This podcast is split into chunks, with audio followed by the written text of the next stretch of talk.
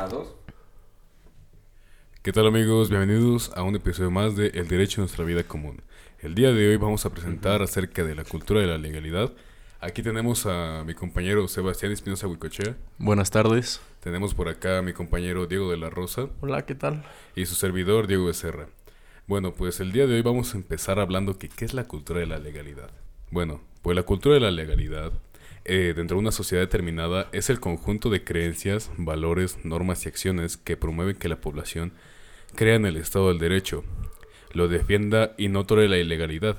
Este sirve como criterio para evaluar el grado de respeto y apego a las normas vigentes por parte de sus aplicadores y destinatarios.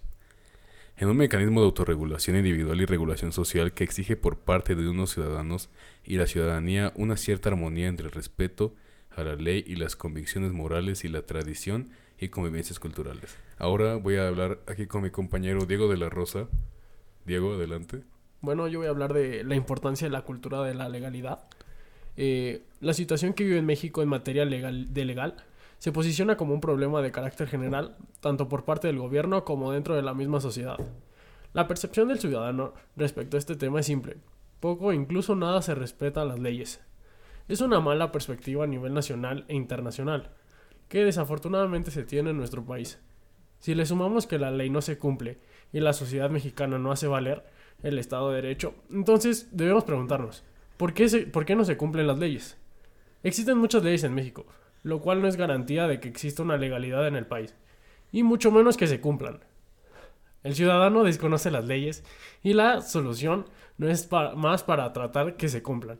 Al contrario, debemos pensar que hacer con las leyes que tenemos, acercarlas al ciudadano de manera clara y sencilla para fomentar la cultura de la legalidad. Adelante, Sebastián.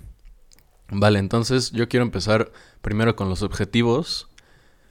La cultura de la legalidad sirve como criterio para evaluar el grado de respeto y apego a las normas vigentes por parte de sus aplicadores y destinatarios, que en este caso serían los individuos que conforman una sociedad.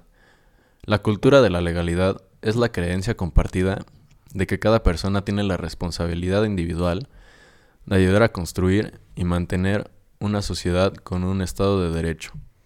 De esta manera, se logra que una sociedad o una entidad se respete la ley de forma más seria y concreta, con lo cual cada individuo es responsable de lo que hace y de lo que no hace. Otro aspecto de sus objetivos es que no es solo lo físico, sino lo moral que conlleva las acciones de cada persona. Realmente estoy muy de acuerdo contigo, Sebastián. Bueno, Diego, tú dime qué te pareció lo que nos acaba de comentar nuestro compañero Sebastián. Pues, o sea, veo que está muy bien lo que dijo. Eh, los objetivos muy bien fundamentados. Yo creo que realmente estuvo muy estructurado su tema, ¿no? ¿No crees? Sí, sí, lo creo, la verdad. Y pues la verdad dijo muy buena información. Eh, bueno, Sebastián, prosigue diciéndonos los logros que llega a la cultura de la legalidad. Claro, con gusto. Eh, bueno, el principal beneficio del curso es que es para todos. Todos tenemos un rol importante en la construcción de la cultura de la legalidad, sumándonos a la transformación de nuestra ciudad. Y es por esto que el curso de la cultura de la legalidad es una invitación a ser parte activa de una iniciativa ciudadana de gran impacto en el presente y futuro de nuestra sociedad que está basada en un esfuerzo colaborativo. Ahora quiero mencionar algunos logros que se han hecho. Por ejemplo, quiero empezar con la mayoría de las personas promueven y actúan en torno al respeto de la ley y de sus semejantes. Otro aspecto es que se promueve la participación ciudadana, generando todos que todos nos involucremos activamente en los retos de nuestras comunidades. También se fortalecen los mecanismos de prevención de actos ilegales y se promueve una convivencia social armónica.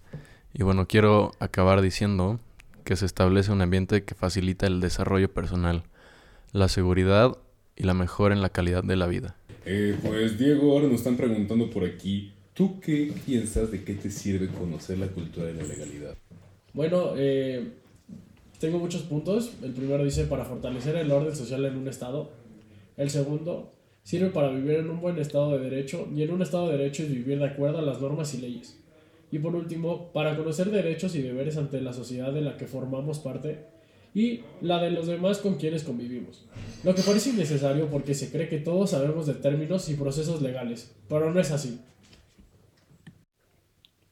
Bueno, ya que Diego terminó de hablar de, de qué sirve conocerlo, entonces realmente quiero preguntarte, Sebastián, ¿qué piensas acerca de lo que dijo Diego?